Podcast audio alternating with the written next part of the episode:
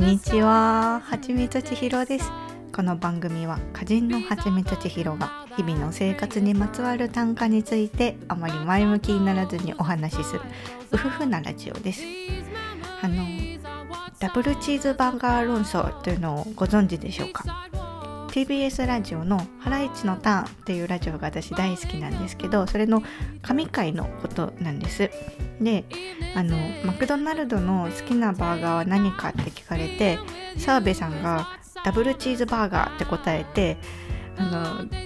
岩井さんがですねわんぱくだって笑うっていう話なんです。でなんでその笑うかっていうとその吉野家で何が好きかって聞かれて特盛が好きって答えられたら笑っちゃうのと同じっていうことで。でねそのダブルチーズバーガーよりもチーズバーガー2つの方が安いのもあってでチーズバーガー2つ食べればいいじゃんってなおのこと話が盛り上がってたんですよ。で最近あの友人と話してたらあのダブルチーズバーガーが好きって話をしていて友人が。でこの回のことを思い出したんです。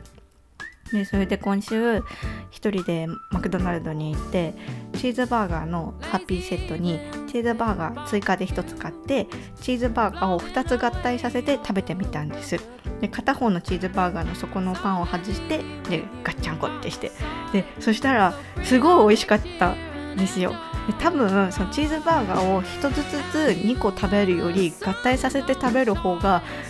美味しいなんかジューシーというかチーズは肉ってなって 美味しいんじゃないかってぐらい美味しかったんです。だから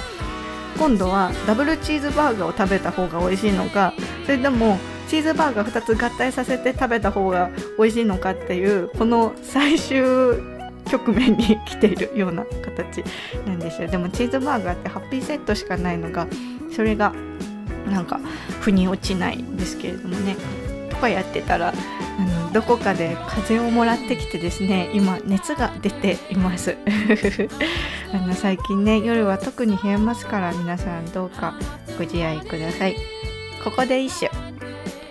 もう一人私がいればくっついて最強になるのにないない。もう一人私がいればくっついて最強になるのにな。いない。56回目のショートショート。皆さんメリークリスマスです。オーカスで I don't mind the cold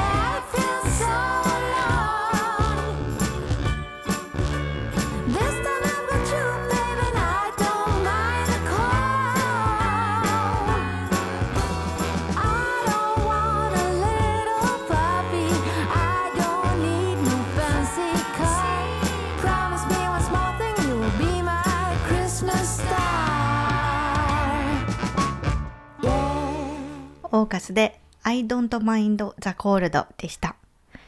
先週は M1 でしたね。今年もいい大会でしたね。もう楽しかったです、本当に。あの、友人が昼の12時くらいにうちに来て、で、敗者復活戦の抽選会が YouTube で配信されるというので、それを見て、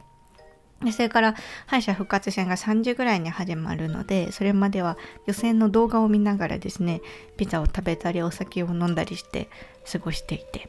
で敗者復活戦はこう視聴者投票っていうのができるようになってるんですよ。で私はこう全組をね見て友人と一緒に点数をですね一組一つ組つけてそれで点数の高かったオズワルドとミキとビスケットブラザーズに入れたんです。で結局オズワルドがね選ばれていったんですけれどもその3組選ぶのもすごく迷ったんですよ。だから優勝の1組を決めるのも審査員の方々は本当に悩んだだろうなと思ってて。で M1 のその決勝戦あのその6時ぐらいから始まるやつは10組が9時の順番でネタをしてで点数の高かった3組が、え決勝のファイナルステージっていうところに行くんですね。でそこでまた別のネタを3組がそれぞれやってでどの、えー組が優勝に選ぶかっていうのをその審査員一人一人がこう札を上げて、えー優勝が決まる多数決で優勝が決まるっていう仕組みになってるんですよ。でそれでファイナルステージにはウエストランドとロングコートダディとさやかがいたんですね。でもどの組も本当にむちゃくちゃ笑っててで私はしゃべくり漫才が好きなのもあってウエストランドとさやかのどっちかかなって絞ったんですお腹あの銃の中で。で友人も同意見で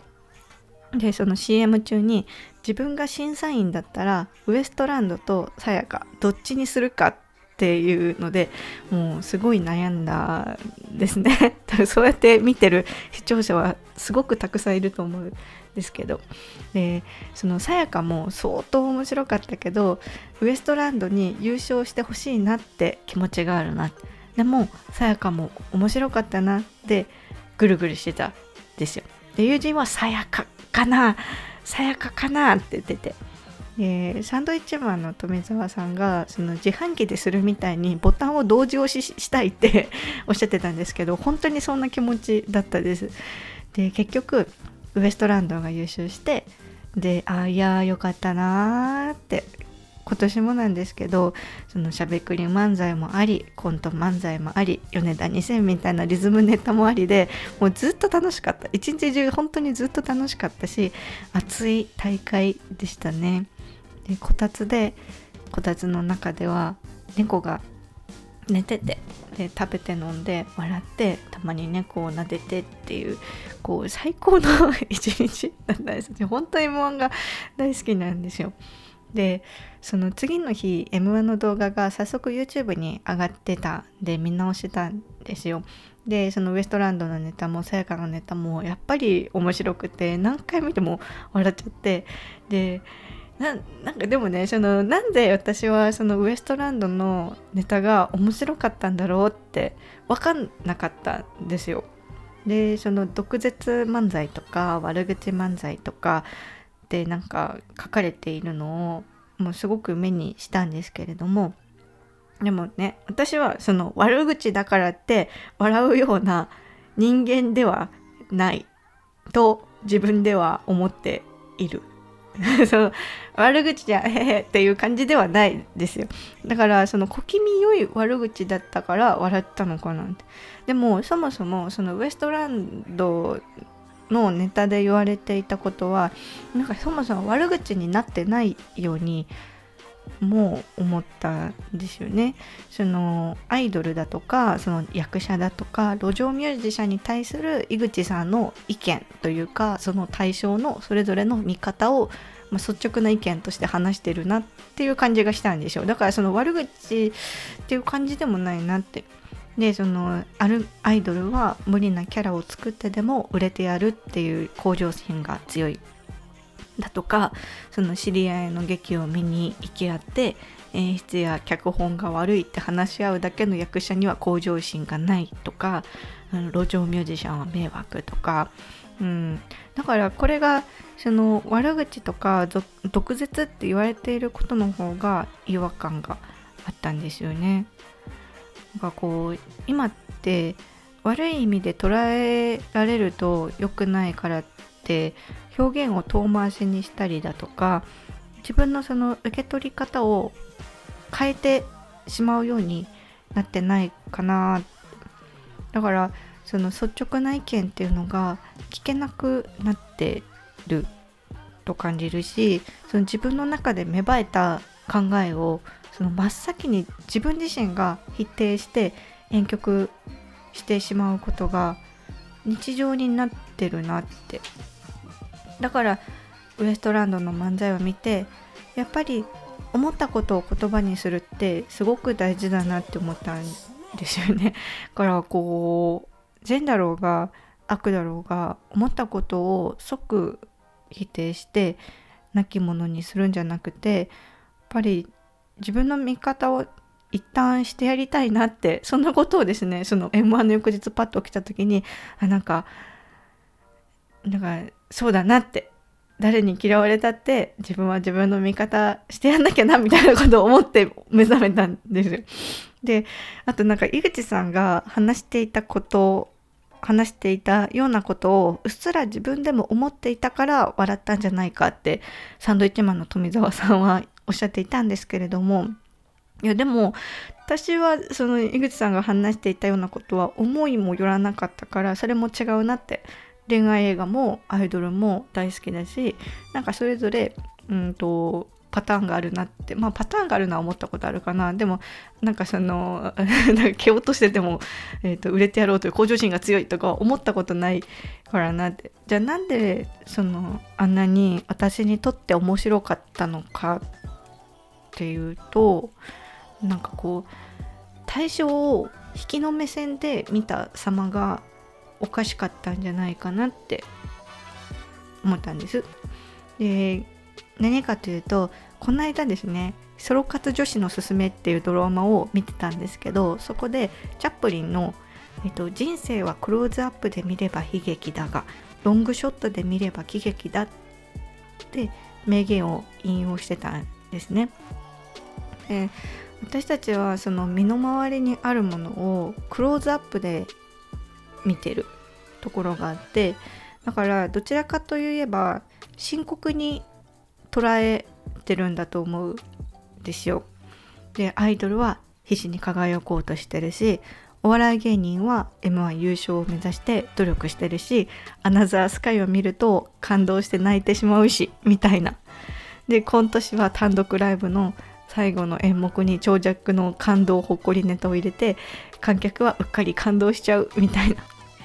でそのウエストランドがやってたことってそのクローズアップでの撮影じゃなくてロングショットでの撮影引き目でその対象私たちがこう常日頃クローズショットで見るがゆえに深刻になったりしてしまっているものをあえてロングショットで見て、えー、と喜劇化しているじゃないかってだからその YouTuber とかその何て言うのかただでさえその遠い存在である YouTuber とかアイドルだとかのその対象の苦心だとかが喜劇になって面白かったんじゃないかなと。で物事をこう引きで見つめるって大切だなって。で私なんかこう会社辞めて毎日何かしらを作ってでもうまくできないよってバタバタしてて今週はこんなことがあったよってラジオを自主制作してるって。もちろん自分では大真面目なんですけど引きで見るとあこいつてんてこまいだなってなんかちょっと笑えるのかもしれないなって。なんかこうあの「ねミゼラブル」も場面場面深刻じゃないですか。でも見てるこっちはなんかちょっと笑けてくるみたいな。だからどんなにねこう深刻で悲惨な状況でもロングショットで見ると喜劇になるんなら肩の力を抜くこともできそうなもんだなって。だからこうウエストランドがやったことはすごいことだなって面白かったなって。そんな M1 なのでした。ここで一首。ベランダで君を見ている。返信の速さで悩む様が滑稽ベランダで君を見ている返信の速さで悩む様が滑稽キール・コックスでカモンミセス・クラウス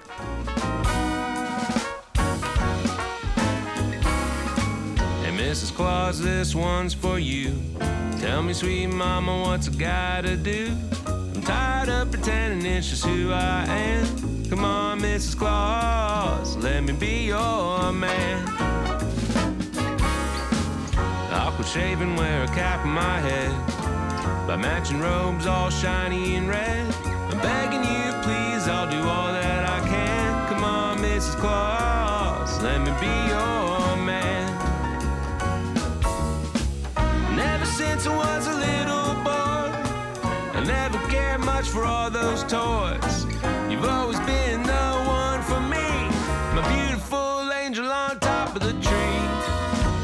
Christmas Eve, if you're feeling alone,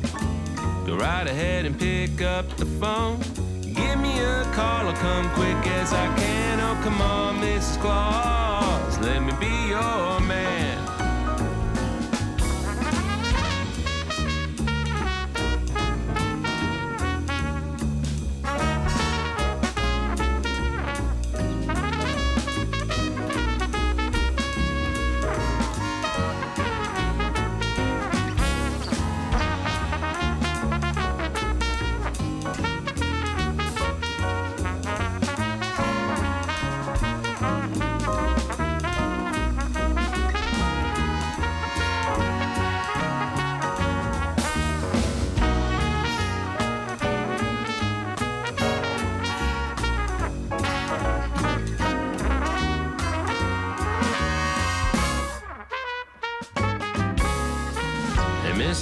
Cause this one's for you.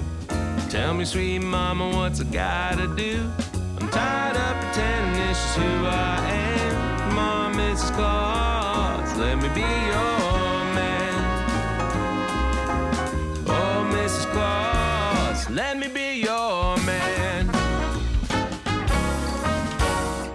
キール・コックスでカモンミセス・クラウスでした M1 の話を続けたいんですけど今年の M1 を見てですねやっぱり誰も傷つけない笑いっていうのは存在しないんじゃないかって思ったんです。笑いだけじゃなくてこう誰も傷つけない表現っていうのがないんじゃないかと。それはその誰も傷つけない命っていうのがやっぱりないのと同じように、うん、誰もその傷つけない命っていうものがあったら地球ってどうなるんだろうって考えてわけが分からなくなるんですけどあの表現って他者に触れることですからそれが傷になる人もいれば手当てになる人もいてどんなに優しいつもりで触れてもそよ風が痛く感じられることとかそういう状況だってあるではないですか？だから表現をしようとする人はそのことを織り込んで外に出さなきゃいけないのかなって思ったんですけどでもなんでバンドのファーストアルバムが最高なことが多いかって織り込んでないからじゃないかなってはたって恐れがなくてやりたいことをそのまま形にできていてその実直さに胸を打たれたりしますよね。でセカンド以降はファーストでの評価を参考にしたりだとかあとファーストアルバムで印象付けられてしまった印象づけてしまったそのバンドらしさを結構本求めていたり求められていたりするからファーストほどのその爆発がなかったりとかその期待外れって言われたりすることが多い。そうするとやっぱりその表現者って他者とか世間とか時流のことなんか考えちゃダメなのかなってそういうのってもう全部後付けにしてしまった方がいいのかなってもうずっとずっとずっと自分のことだけ考えて練り込んで形にしてでそれを外に向かってぶん投げて傷つけ散らかしてやるって考えたっていいんじゃないかなってまそれでその本当にその人の心を動かすことができるかっていうのは全く別でもちろんその何ていうか自分のことを考えないで他者とか世間とか自分のことを考えて考えて作ったものが人の心を動かすことができるっていうのともまた別なんですけどそういう簡単な問題じゃないんですけどでもやっぱりそうやってあのねそのずっとずっと自分のことだけ考えて練り込んでで受けるかどうかわかんないけどって作り続けていくしか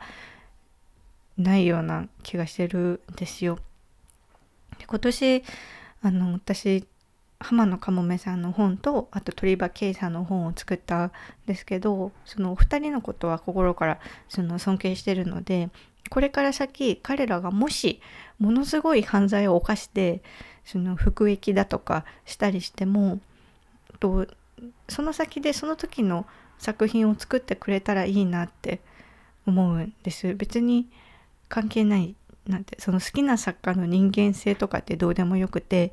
その自分に集中してほしいなってそれだけなんです。だからなんかそういうなんかものすごいその事態になった時に何かすごいものすごいことをしてしまった時にもう走っていってマイクを向けてここで一首って聞きに行きたいような気持ち。でもしそれでそのじゃあそのねそのものすごい状態の時に作ったものをその本にじゃあしましょうってなった時にそれはその時その編集者が外に出せるようにコンプラ的にこううまいこと編集したらいい問題でだからそのその一時第一次のその発想とかあ作品作りっていうものの中にその社会とかいろんなものはやっぱり考えなくていい考えない方がいいなって。だからやっぱりその人を傷つけない笑いって言葉は間違ってるなってふんってあの腑に落ちたです。だってそれを言う人っていうのは、うんと、自分はもちろん傷ついてないし周りを見渡しても傷ついている風な人は見当たらないしそれで傷つく人がいるわけないって思ってるからそうやってその人を傷つけない笑いっていう言葉を使うんじゃないかなって。でその傷ついていなさそうな人がもしかしたら傷ついているかもしれないって想像をしないからそういう言葉が出てくるのかなってでもその人と人って意識的にせよ無意識的にせよ傷ついて傷つけているし、まあ、やっぱり同じように意識的にせよ無意識にせよやっぱり人を癒して癒されているっていうところがあると思うのです。ここで一首。今日はいい天気だねって言ったけど悲しかった日に似てる空だよ。今日はいい天気だねって言ったけど悲しかった日に似てる空だよ。さて今年のショートショットは今回が最後です。今年も大変お世話になりました。聞いてくださる皆さんがいるのが嬉しくて週1回の配信もあっという間に年末になりました。来年もぼちぼちやっていこうと思っていますので何卒よろしくお願いいたします。良いお年を。ではまた。